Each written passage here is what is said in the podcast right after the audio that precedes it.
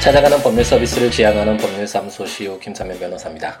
215회 함께 있는 민법을 시작해 보도록 하겠습니다. 아, 주말 잘 보내셨는지 모르겠는데요. 아, 이제 일상으로 어느 정도 다 적응이 되셨죠. 어, 10월 초에 9월 말부터인가요? 이게 연휴가 아, 정말 긴 연휴가 있어서 아, 이제 잠시 일상에서 벗어나 있다가 다시 일상으로 돌아오는 것이 그렇게 쉽지는 않을 텐데 이제 한 2주 정도 지났죠. 이게 아, 지난 상태에서 아, 주말이 오히려 아, 이제는 좀 아, 편안하게 일상으로 돌아와서 어, 잠깐 이제 되돌아보면서 쉴 수 있는 아, 그런 시간이 아니었을까라는 생각을 해봅니다. 어, 얼마 전에 이제 어, 건물 명도 청구와 관련된 소송이 이제 확정이 돼서 이제 잘 끝나게 됐는데 그 아, 명도 소송을 하면서 재소전 화해 절차가 정말 아, 필요한 제도구나라는 생각을 다시금 하게 됐습니다.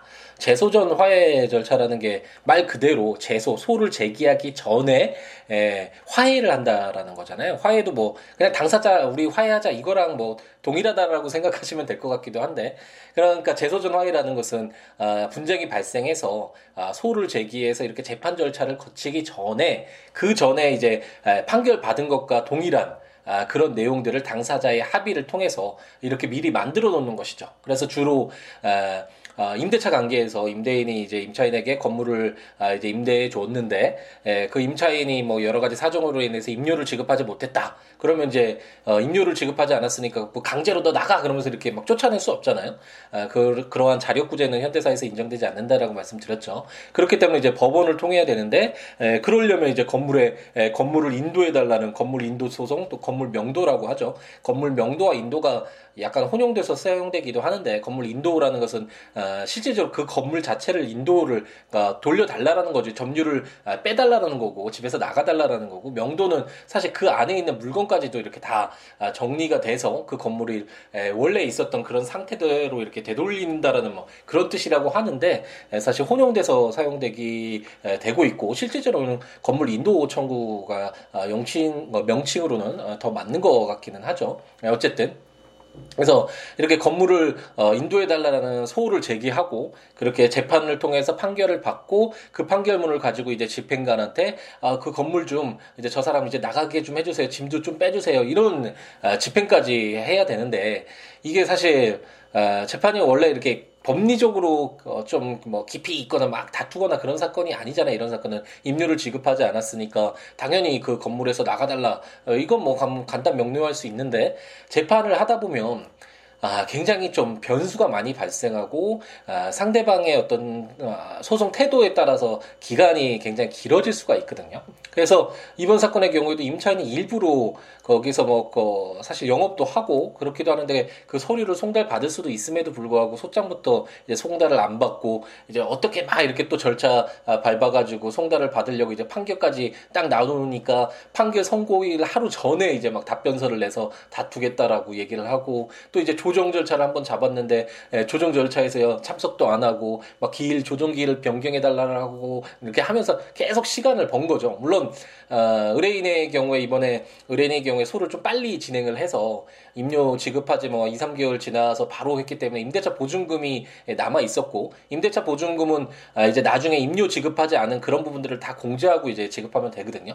아, 그렇기 때문에 뭐 시간적 여유는 있긴 했었지만 어, 그래도 사건을 담당하는 저로서는 계속 어, 지연되니까 재판이 좀 마음 많이 졸이면서 어, 지켜봤던 사건인 것 같은데 그래서 막 여러 차례 의견서도 내면서 어, 판결 선고 좀 빨리 내달라고 했고 그래서 재판부도 그러한 어떤 어, 저희의 입장을 받아줘서 그 재판 기일에 그러시더라고요. 원래는 이런 판결 건물 인도 청구를 하면 건물을 이렇게 넘겨준과 동시에 에, 임대차 보증금 남은 금액을 이렇게 동시에 지급해라라는 동시이행 판결을 하게 되거든요. 근데 에, 그러면 이거 어, 임대차 보증금은 어떻게 할 거냐 그래서 저희가 따로 아, 이제 지급하겠다. 그냥 청구 취지에 나와 있는 건물만 인도해 달라는 청구를 해달라. 피고 측이 계속해서 아, 이렇게 재판을 지연시키면서 악의적인 태도를 보이고 있다. 뭐 이런 식으로 변호를 해서 변론을 해서 어, 재판부가 어, 그 동시 이행 판결도 아니고 건물을 어, 인도해 주라는 그런 판결을 내렸죠. 그래서 그 판결 자체는 뭐 좋게 우리한테 유리하게 받았고 어, 집행 절차도 받기 전에 그래도 원만하게 합의가 돼서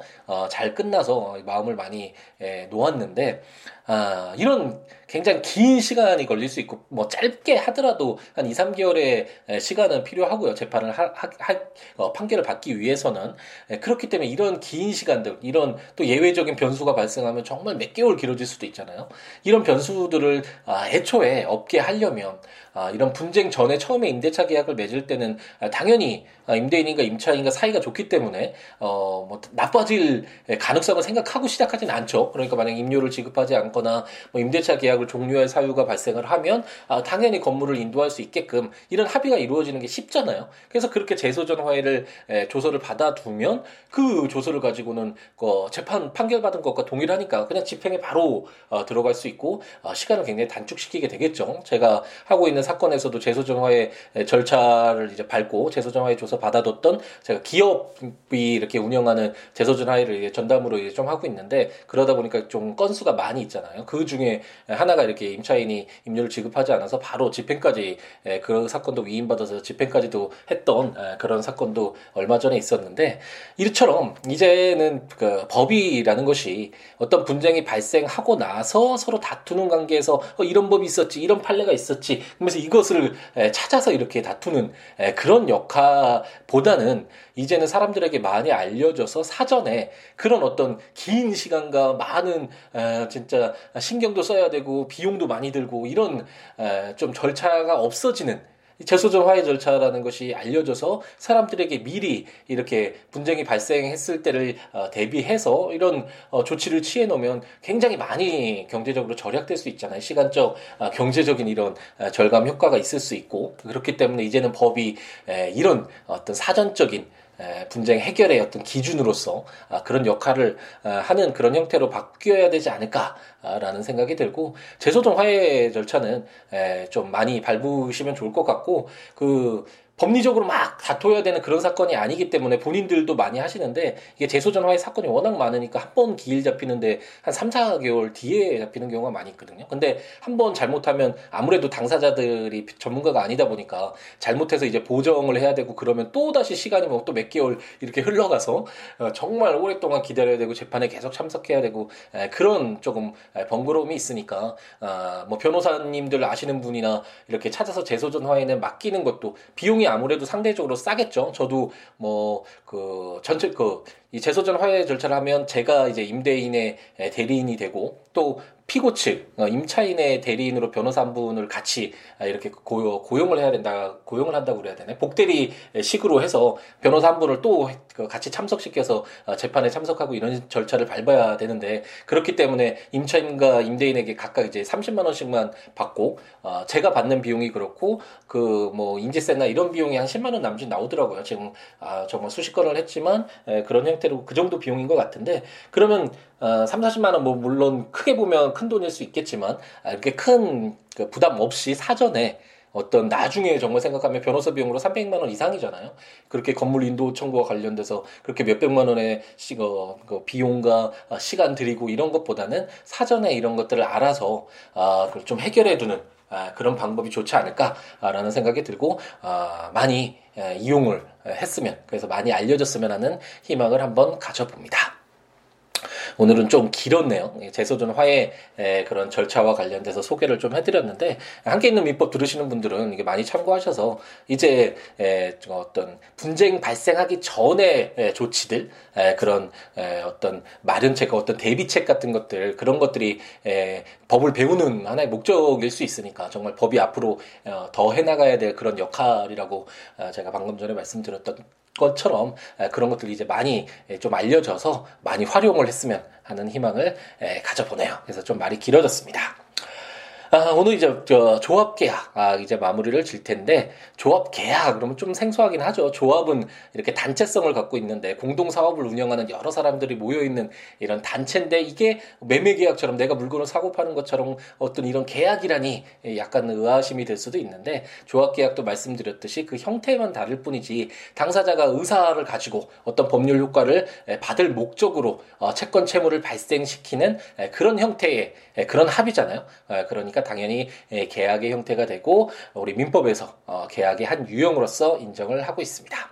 그래서 처음에 뭐 조합 계약이 어떻냐, 그럼 조합의 내부 업무 집행은 어떻게 할 것이냐, 조합과 그 제3 외부의 어, 채권자 사이에 어떤 어, 법률 관계가 발생했을 때 그걸 조합에게 어떤 영향을 미치게 할 것이냐, 조합원들 사이에서 뭐 어, 탈퇴나 제명 같은 것들은 어떻게 할 것이냐, 뭐 이런 내용들을 공부를 했다면 이제 조합이 이제 끝이 났을 때 이제 해산을 했을 때 그 그냥 끝낼 수는 없잖아요. 그 조합 재산도 있을 것이고 조합으로부터 받아야 될 돈이 있는 채권자도 있을 것이고 조합이 에, 돈을 받아야 될 채 무자도 있을 것이고 어, 이런 것들을 다 어, 마무리 짓고 다 줄 건 줄 거 받을 거 받고 조합원들도 자기가 남은 재산에서 투자한 거 분배 받고 어, 이렇게 해가지고 어, 재산 재무 어, 채권과 채무 관계를 에, 모두 세면서 깨끗이 정리하는 그런 에, 과정이 필요하겠죠. 그것을 바로 청산이라고 하고 우리가 그 민법 총칙에서 법인과 관련돼서 법인이 성립 성립하고 이렇게 존속하다가 나중에 해산이 됐을 때 청산인 뽑아서 선임을 해서 청산인이 이제 그 남아 있는 재산 관계를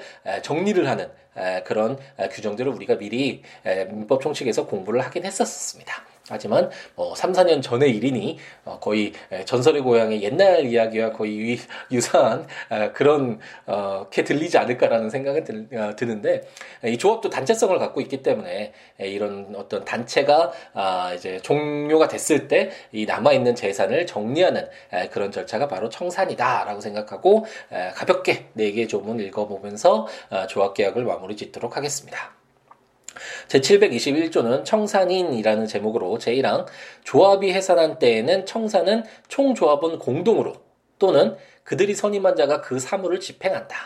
2항 전항의 청산인의 선임은 조합원의 가반수로서 결정한다. 라고 해서 우리가 법인에서도 봤지만 아, 물론 조합의 업무 집행자가 있긴 하겠죠. 하지만 이 업무 집행자는 조합이 존속하는 것을 전제로 그 역할을 하는 사람이고 이제 조합이 해산이 됐으니까 단체성이 없어질 거니까 남아 있는 재산 정리하는 것은 약간 이해관계가 다를 수도 있잖아요. 그렇기 때문에 아, 조합원 전체가 공동으로 하거나 아니면 조합원의 가반수로서 아, 결정되는 그 청산인을 선임해서 어, 조합의 어떤 아, 채권 채무를 모두 깨끗이 한번 셈에서 정리를 해라라고 아, 규정을 하고 있습니다.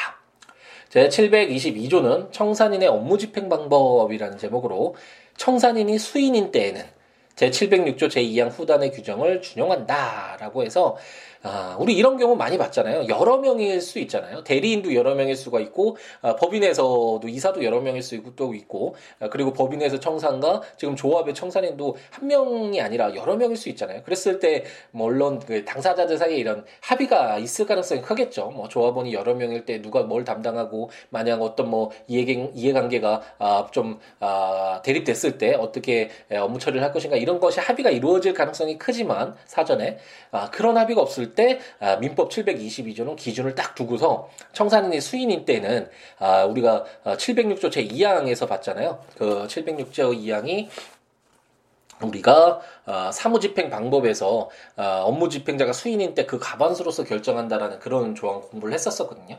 그것처럼 청산인이 여러 명일 때는 가반수로 어, 결정해라. 라는 기준을 두고 있다라고 생각하시면 되겠고 일반적으로는 아마도 아, 이 업무 방법과 업무 집행 방법과 관련돼서도 아, 특약으로 미리 다 정해 놓는 경우가 많겠죠. 제 723조를 보면 조합원인 청산인의 사임 해임이라는 제목으로 조합원 중에서 청산인을 정한 때에는 제 708조의 규정을 준용한다라고 규정을 해서 제 708조가 아, 우리가 한 아, 저번 주에 했겠죠. 우리가 아, 이제 매일 같이 하다 보니까 이제 진도가 너무 빨라지는 어, 그런 어떤 아, 좀 좋은 느낌이 드는데 업무 집행자인 조합원은 정당한 사유 없이 사임하지 못하고 아, 다른 조합원 일치가 아니면 해임하지 못한다라고 해서 업무 집행을 아, 자기의 책임하에 할 수 있도록 어떤 그런 지위를 보장해 주는 규정이 있었잖아요. 그것처럼 만약 조합원 중에서 청산인을 정했다면 그 조합원이 그 청산인이 자신의 책임 하에서 이 청산 절차가 아, 다잘 처리될 수 있도록 그 지위를 보장해 줘라라는 규정이 723조다라고 생각하시면 되겠습니다.